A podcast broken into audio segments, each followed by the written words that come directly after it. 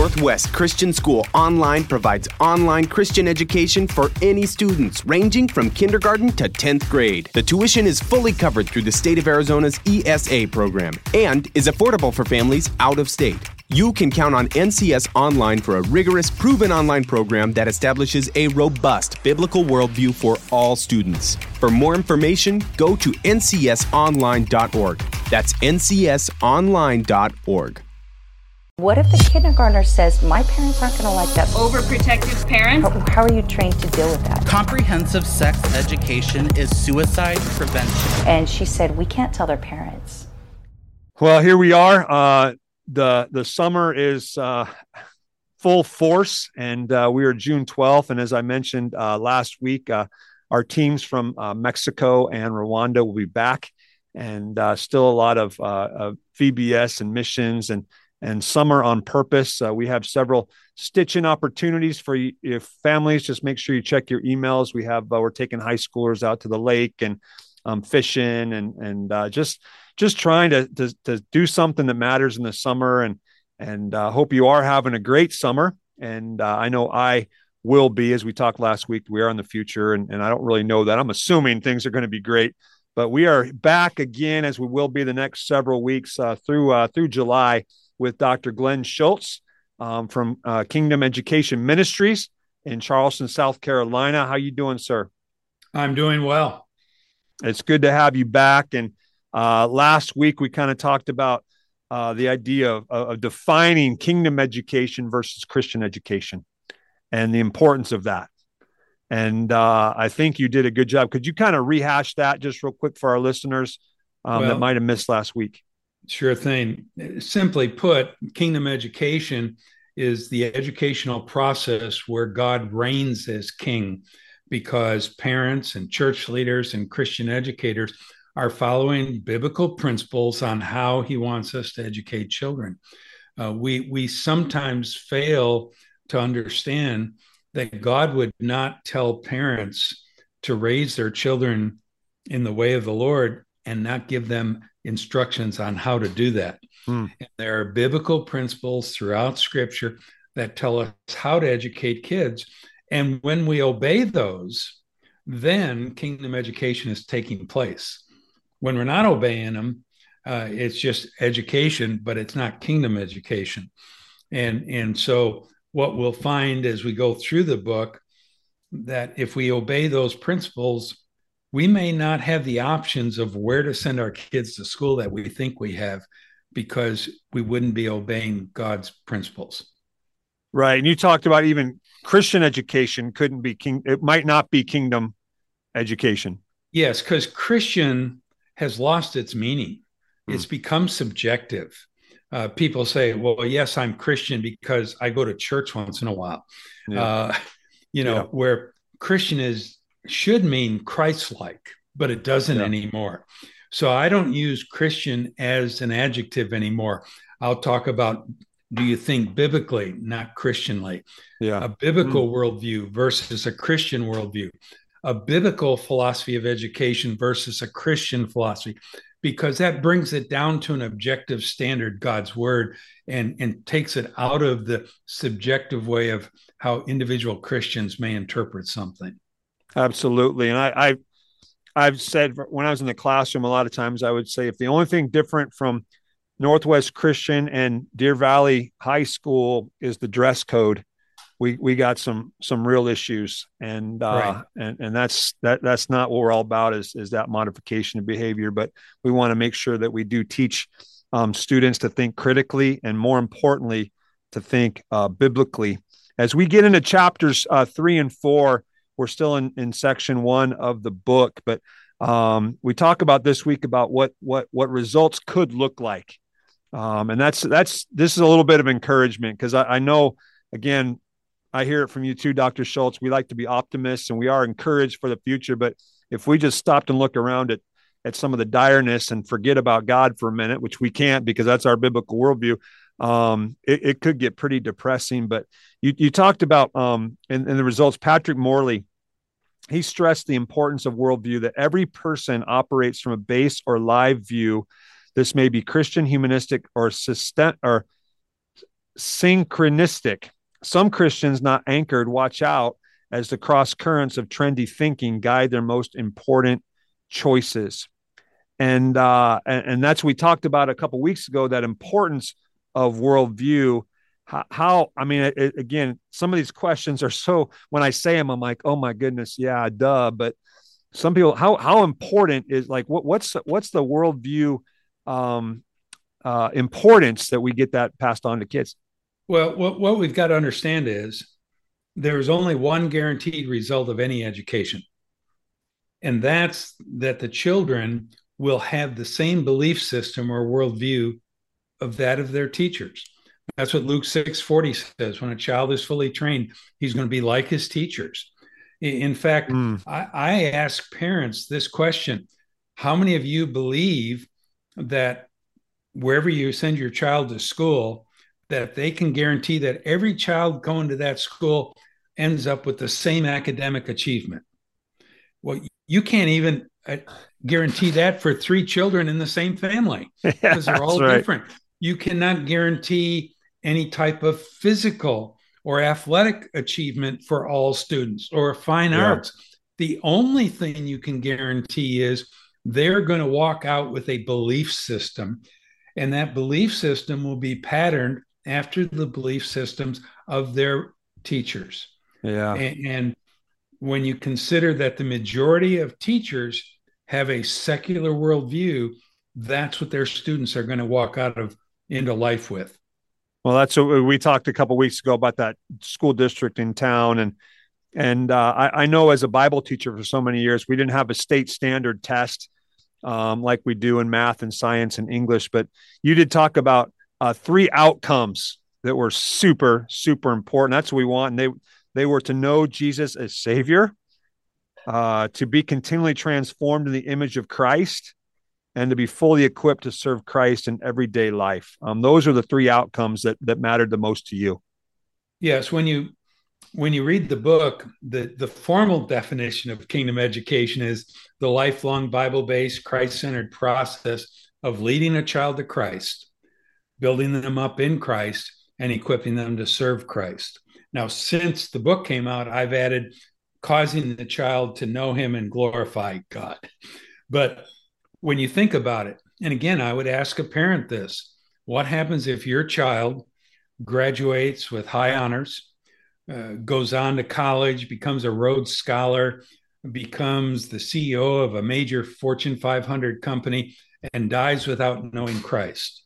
Yeah. What good would that education be? It would be worthless.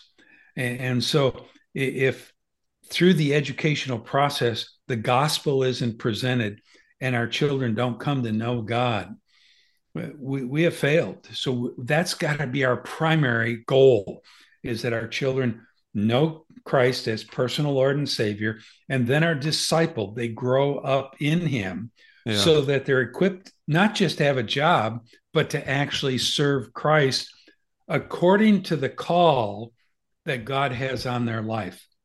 What we've got to understand every child is born and God has a purpose for that child. Uh, Pat, uh, I think it's Kevin Swanson in his book Upgrade says the first 18 years of life should be helping the child know what God's calling is on their life and then equipping them to fulfill that call. And That's, when we're uh, involved in kingdom education, that becomes priority. We want them to know Christ. We want to know what God's will for them is, and then we equip them to do that will.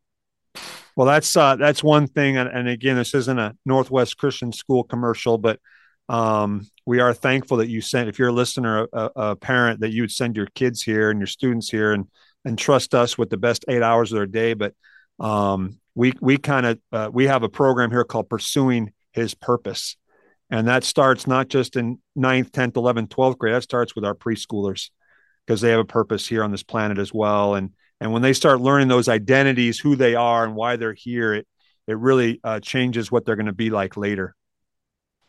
You know, I, I've asked uh, groups at different times. I'll say, "What does preschool prepare a child for?" And they all all say, "Well, for kindergarten." And then I'll say, "Well, what does kindergarten prepare them for?" Uh-huh. Well, first grade. Well, what about elementary? Well, that's for middle school. What about middle school? Well, that prepares them for high school, and high school prepares them for college. And what they're saying is schooling is just preparing them for more schooling. Yeah. And we've got to get back to no, schooling, along with the rest of their education, should be preparing them to fulfill God's purpose for their life.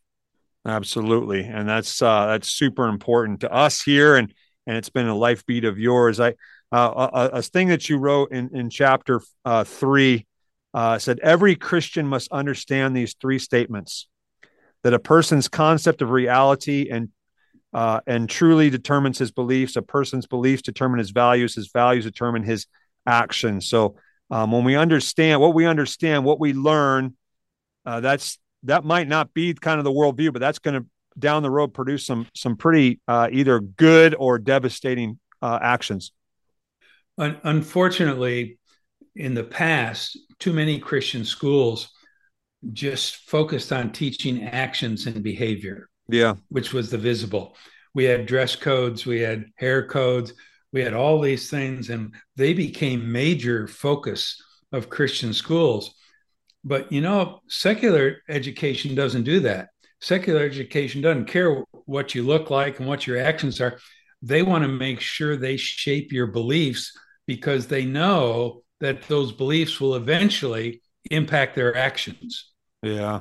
And so what we've got to do is we've got to say, yes, the outward is important, but the inward beliefs are what's going to drive that child. So our education should be focusing on shaping their worldview, their belief system, because that will in turn shape their values and drive their actions.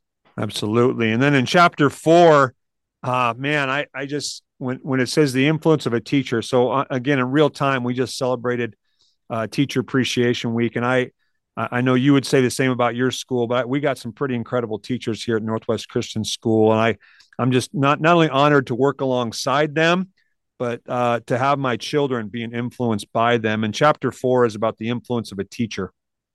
Um, do you do you have a teacher? Do you remember? I mean, it, it, was it was a minute ago, but do you have some teachers you remember that kind of influenced your life and your trajectory, Dr. Schultz? Oh, my, my first four years of schooling, uh, first through fourth grade, where it was done in a one room schoolhouse with eight grades. Wow. Mrs. Kramer, she lived next door and she came and stoked the the potbelly stove in the winter in New York. Uh, it, you know, and it was like Little House on the Prairie. That wow. was, and and I I still remember her. Yeah, uh, I remember how she taught us, and and and it was probably the best education of my life. And here's the thing: when people read the book, those three influences are three concentric circles. Yeah. and in the center is the content what what we tell them. Right. And, and every parent every teacher we want them to know the truth. But in circulating uh, that uh, content is our communication how we say things. Mm-hmm. and outside of that is our conduct how we live and what happens, and this is what I found with every student, if you look at them standing out here and they're they're looking through our conduct, through our communication to get to our content. And I have found that if our conduct and our con- communication, what how we say it and how we live doesn't match the content, 95% of the kids will reject the content and model our conduct and communication. Yeah. And so, as a Christian parent, when I send my kids to a Christian school, I had to make sure that my life was matching what they were being taught at a Christian school because if not they would reject what why I sent them there and they would model my poor behavior. So we've got to understand our conduct and communication have a greater impact than our content but then when our content is truth and everything lines up, we're going to impact these kids forever. Absolutely. And I, I we talked about it a couple weeks ago, but I I see that we talked about that three-legged um, stool. And if I'm saying go to church, it's very important. And mom and dad aren't going to church, I'm, I'm kind of wasting my time. Not really. I don't. I, I want to. I'm not wasting my time, but that that lesson is not going to be really given unless it is um, uh, uh, enforced in the home. So I really encourage moms and dads. The book is called Kingdom Education, but as you've heard several times, um, education is not just by but for teachers. Um, but at the influence of the teachers, again, we talked a little bit about those those circles of conduct, communication, and content, and and uh, then you talked about these thrusts of teaching. Um, truth, what to believe, proof, why to believe it, application, what to do as a result of belief, and then implementation, how to live it out. Um, how have those kind of played out in in your uh, in your ministry and as your educational career, and how do you see that playing out uh, in the future? Well, what happens? You, you've got to start with the concrete. uh, kids have to know what's true. They've got to have a knowledge base. Yeah. Uh, and and in those early grades, you that's all you're doing. You're just laying the foundation with that. But then afterwards, you've got to get them to understand that you know why why is this true? Hmm. Do, do, do you really can you prove it? And, and then after proving it, okay, now put it into practice and, and see how you live it out. Because what happens if they just get head knowledge and we never allow them to struggle with how do you put this into practice and what does this mean? Then when they get out into life, they, they still don't know how to live it. Yeah. And, and so we, we can't just have them memorize scripture. I, I mean, yes, you hide God's word in your heart so you're not going to sin against him. But when you hide it in your heart, then how do you flesh it out? Right. Uh, how does this apply to everything else? And that's where you integrate that biblical worldview into every subject to see that there's purpose and meaning. That here, here's the thing I would want every person to understand out there there is no such thing as spiritually neutral knowledge. Mm. It, it, it's Big. impossible. Academics are not neutral. They are they they are oh, filled with values and yes. beliefs. Yes. And, and so you cannot get a neutral education. Don't think you go to a public school or you go to a, just a private school that well they're just going to get neutral academics. No they're going to get the worldview behind that knowledge that that teacher holds. And that's what's going to shape their hearts and minds. So we've got to teach kids truth, but then as they grow and mature, got to give them opportunities. When you talk about mission trips and, yeah. and things like that, those are ways that you prove it, apply it, and implement it. Uh, by the time a child gets to high school, if they're a Christian, their faith should be their faith, not their parents, right? Not their churches, not even their schools. It should be their faith, what they know is true, because they've lived it out. Dr. Schultz, you're you're you're kind of going after my heart here. That's things I've been trying to pass on to, to students and moms and dads for for my tenure here, last 17 years at NCS, and um, to what and I I've kind of a, a, route that I've chosen to to to cement that is service. Um, when I see kids serving others, you combine that the uh, big church in Chicago did a study several years ago. There are four things that kind of move the spiritual needle in a student's life reading your Bible, prayer, mentorship, and service of others. Mm-hmm. And uh, and I, I, think when you when you get a kid going to serve, not because uh, they get a gold star, but because uh, Ephesians chapter two says you were created for good works, which God prepared in advance for you, you're starting to get that biblical worldview. And and again, we've got to do that with even the academic subjects. For example, history. Yes. Yeah. You know, they learn dates and they learn everything. I, I found myself back in the classroom uh, two springs ago doing some history in sixth, seventh, eighth, and ninth grade. And I went in the first day and I said, listen, kids, behind every event in history, there there is a, a battle between Satan and God taking place. And I said, so history is a record of God's works and his judgments, mm. which reflect his standards. And, and, after two months, their final exam in sixth, seventh, eighth, and ninth grade they had to go and pick a event in history that they really liked.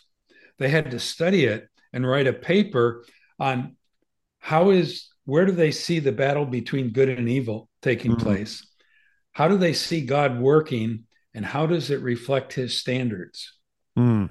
And they they realized, well, history, we're not just learning about dead people and facts. Yeah, amen. This, this is where God is at work, and he still is. So it, it was uh, very rewarding. And then they presented their papers in, in, to their class, and the sixth graders were more excited about it than the ninth graders. uh, so, so I mean, that that's the application and making it real in every aspect of life, and we got to do it in all subjects. Well, that is as an educator, when you see those these truths come alive in a young person, that's that that keeps us coming back. Yes. And, and, when they if they just regurgitate some things that you said to them, that that that's okay. But when they get to see it and they research it, that's a beautiful thing, Dr. Schultz. Um, again, I, am going to extend an invitation. I know hopefully you'll be back next week with us. Um, Kingdom Culture Conversations, and uh, look forward to uh, another week of uh, of looking through um, Kingdom Education uh, with Dr. Glen Schultz. Uh, God bless you all. Have a good day. Northwest Christian School has made Biblical Worldview online courses available to all high school students for transcript credit, regardless of whether they attend public school, private school, charter school, or homeschool. Frameworks is an exciting new initiative utilizing the learning management system of Grand Canyon University. For more information, visit BibleClassesForPublicSchools.com.